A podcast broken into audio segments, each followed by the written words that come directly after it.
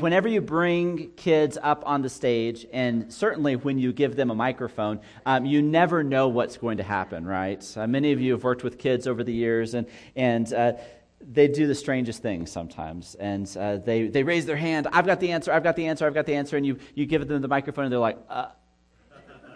or they just go in a completely different direction.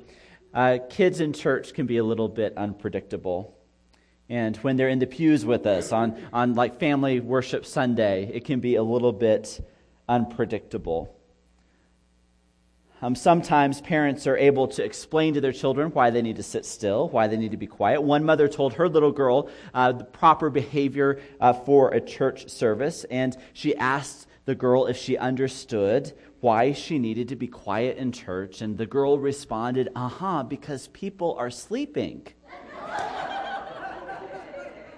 And then when parents are not with their children, which is often the case uh, with our kids uh, left stranded by themselves, uh, it gets even more unpredictable. There's the story of this little boy named Freddie who uh, came to church, and he was difficult to say the least. This was a rough kid. Uh, he disrupted the education and worship programs and experiences of the church. Jesus loved him for sure, but the church was not sure that they did um, Freddie was difficult. And his grandmother would bring him to church every Sunday and would be able to have some margin of control over what Freddie was doing. But, but after a while, the grandmother got sick and was not able to come anymore. And so Freddie's mom would continue to bring Freddie and drop him off and leave.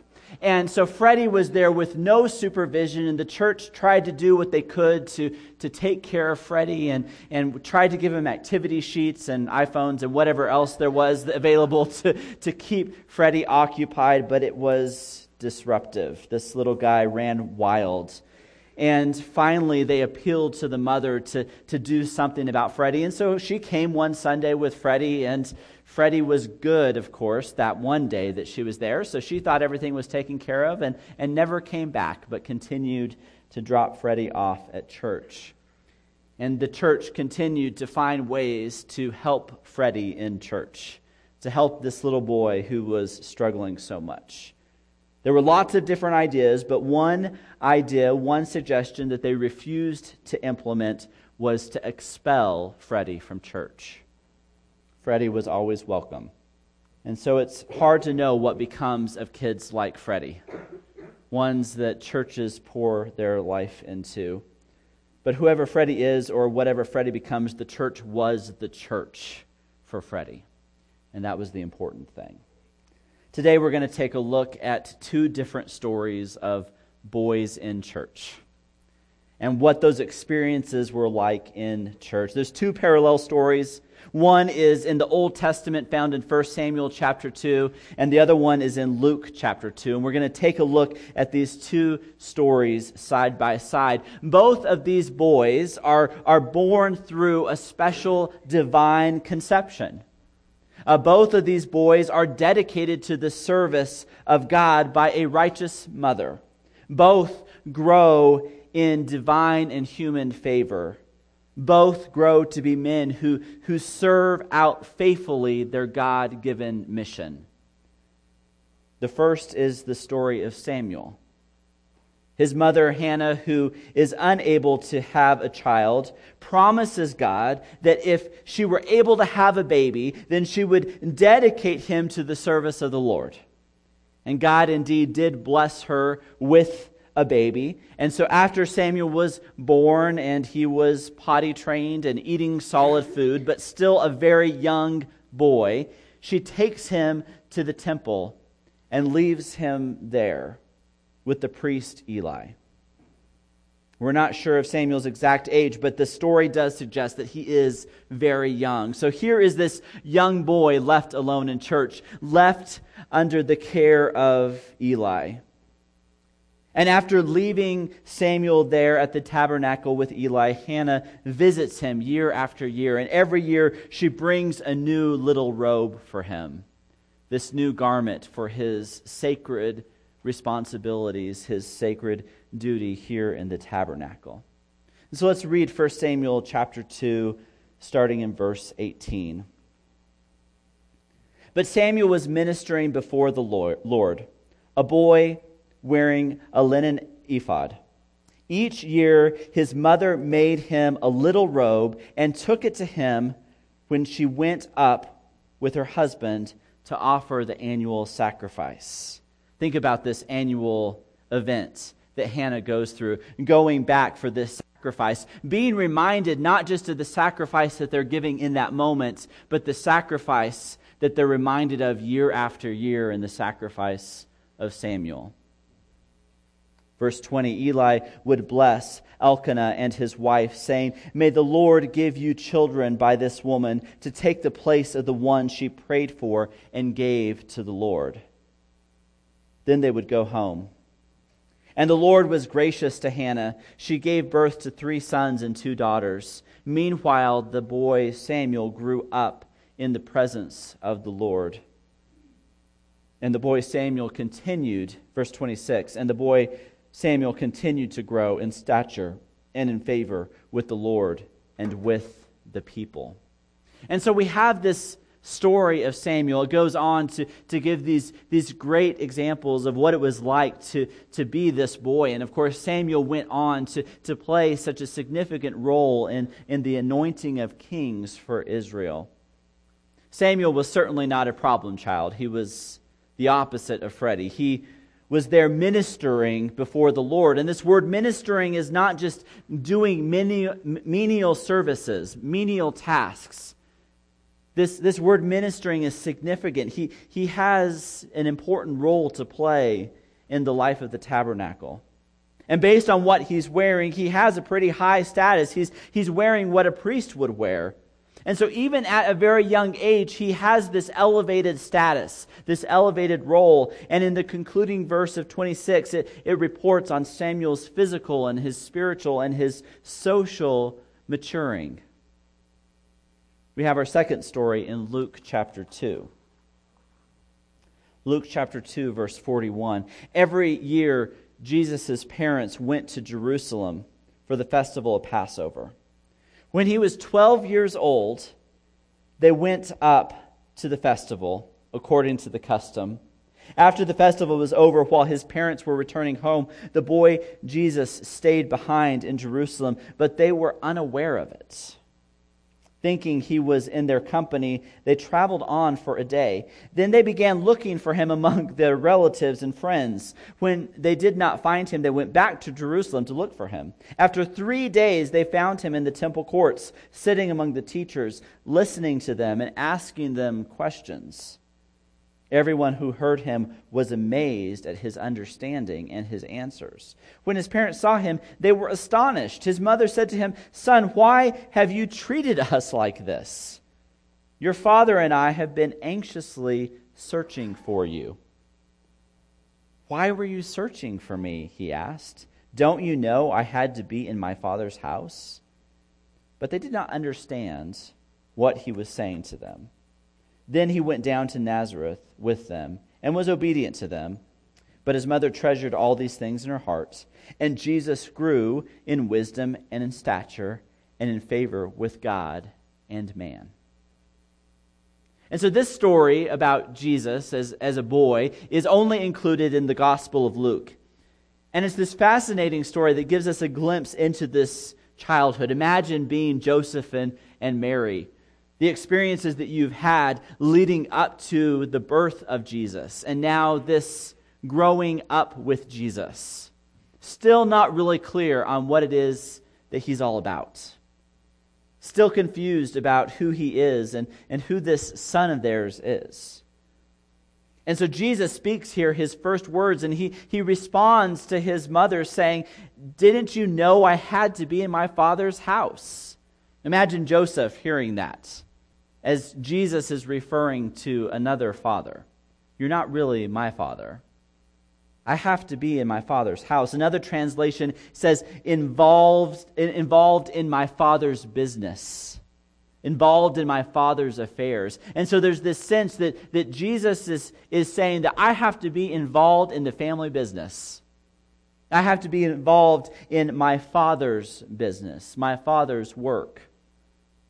And Mary and Joseph have been told a lot about who Jesus is and what he'll become, but they still don't understand it. They still don't get it. They don't fully see what he is growing into. But this story, like the story in Samuel, concludes with Jesus' physical and spiritual and social maturing. And so we have these two cases, these, these two boys in church, per se. They're growing physically, they're growing spiritually, and even socially. Their reputation among other people is growing. And so Samuel learns to distinguish the voice of God, distinguish who God is and what God has to say. And, and Jesus learns that there are greater claims on his life. There's a greater mission, a greater business to be a part of his father's affairs. And so both of these boys are, are increasing in wisdom and in favor with the Lord. And so we, we stand at this last Sunday of the year, reflecting back on the, the New Year's resolutions of 2018. Maybe it was a list carried over from 2017 with things that are crossed out and edited. And we look to our list for 2019. What do we revise? What do we change? What do we look for? We look at these two boys who are growing in wisdom and favor to the Lord, and, and we stand here and ask Have we increased in wisdom this last year? Have we increased in favor with the Lord? Or maybe a better way to ask is How have we grown this past year? How have we grown spiritually and physically and even socially? How is our life or how, how, how have our lives changed over this last year? Or have they? If we were sitting a year ago asking the same question, has anything changed over this last year? And then as we look into this next year, how would we like to see ourselves growing? How would we like to see ourselves changing? How would we like to see our relationship with God improving? What are the spiritual things and moral, moral things that we want to see developed in this next year? Have we paused long enough to even reflect on that? To think about that? We look at the, the 12 disciples as, as this example of spiritual growth. That before they met Jesus, they were just simply part of the crowd. They were just in the crowd and here Jesus comes along and they encounter Jesus in this special and unique way, and, and he calls them to follow him. And oddly enough, they do. They respond with obedience, this act of faith, and they go with Jesus. They encounter Jesus and they respond to Jesus and they follow Jesus. They didn't have it all figured out, they didn't have all the solutions in place, all the answers in place. They simply answered Jesus' call to follow. And so they moved out in obedience and followed. They weren't always comfortable with this decision. They didn't understand the implications of obedience. They didn't understand what it really meant, but they went to follow anyway. They didn't know how hard it would be or the challenges that would come up against them. And they totally misunderstood Jesus' mission, but they answered the call to follow anyway. Sometimes they were clueless, and sometimes they were just flat out defiant. And so when Jesus began to, to suggest that he was going to die on a cross, they totally didn't understand that. They didn't comprehend what Jesus was about. Their thinking of what a Messiah was didn't match someone dying. But they continued to grow as disciples. And so, even with their rough edges, even with their quirks, even with their misunderstanding, even with their confusion, Jesus was still able to use them. And they were used in powerful ways during Jesus' ministry. They went out on healing and preaching missions, and they were actually able to do it. And they came back excited and charged up and amazed at what had happened. They had periods of successes, but they also had great failures as well. We think of Peter's denial that stands out as an example.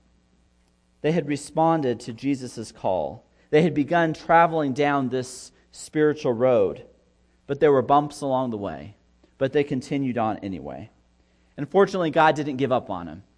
We see in, in the story of Acts, as we've been going through Acts this year, we see that after Jesus' ascension, they, they gather together up in this room, being obedient to, to Jesus' instructions to wait. And as they're waiting, on the day of Pentecost, the Spirit descends upon them in this mighty way. And the rest of Acts is, is this story about how the disciples faithfully and obediently live out the mission of God. We see the disciples in this gradual growth with ups and downs, successes and failures, and that's encouraging to us. They didn't start off having it all perfect, they didn't start off having it all figured out. And so when there are bumps along our own journey of faith, we can look at these examples as encouragements. And so we reflect back on this year, asking, Where are you at on your journey? Where are you at? What potholes have you tripped over? What things have you stumbled over? And how have you picked yourself up to continue on the journey?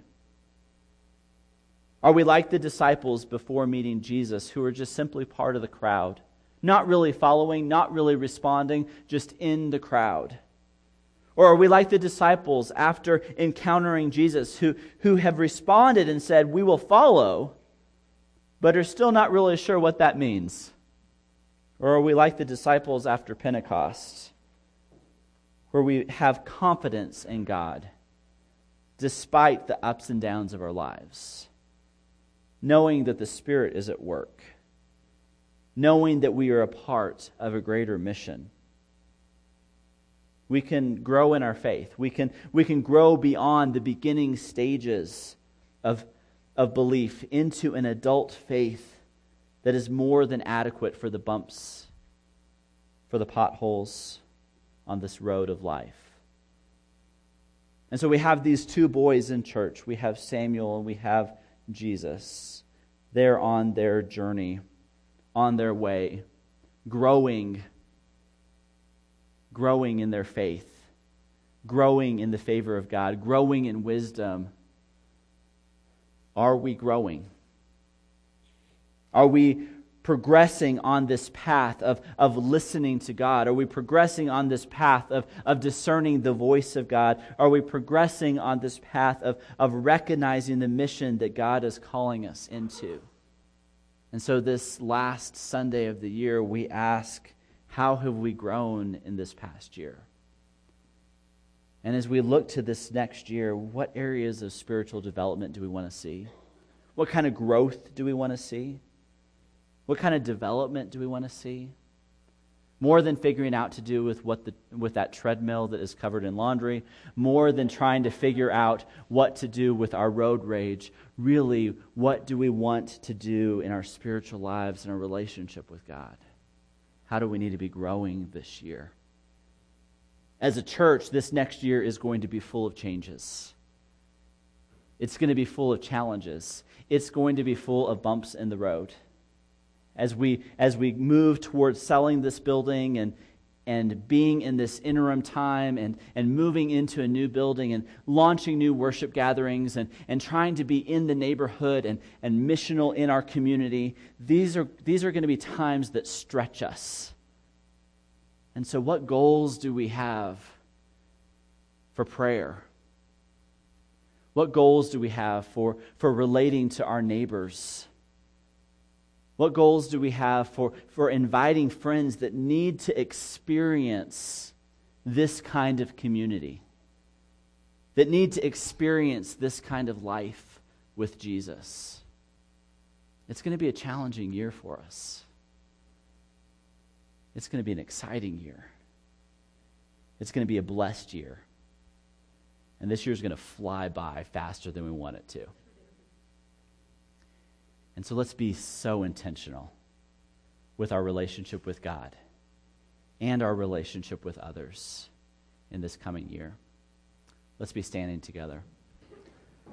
We want to spend some time in prayer as we do every Sunday. Want to invite you to, to come down and pray with one of our shepherds or, or pray with a small group leader or, or one of our prayer ministry team. uh, it's, this is a chance to, to move around the room and pray, encourage one another, lift one another up. As we wrap up this year and move on into this next year, this last year has been full of victories and disappointments. This last year has been full of, of grief and celebration. The ups and downs of this last year. And so, this is a time to encourage one another through prayer. Let's pray together. God, we thank you for the gift of your Son. We thank you for the life that we have in this, this new community that we have. We thank you for the blessing of the church, the gift of the church, the people that come together to worship you, to praise you, to celebrate you. And so, God, will you speak to us? and give us ears to hear. Help us to be obedient to what you're saying to us. God, help us to take steps of progress in our relationship with you this next year. It's in Jesus' name we pray.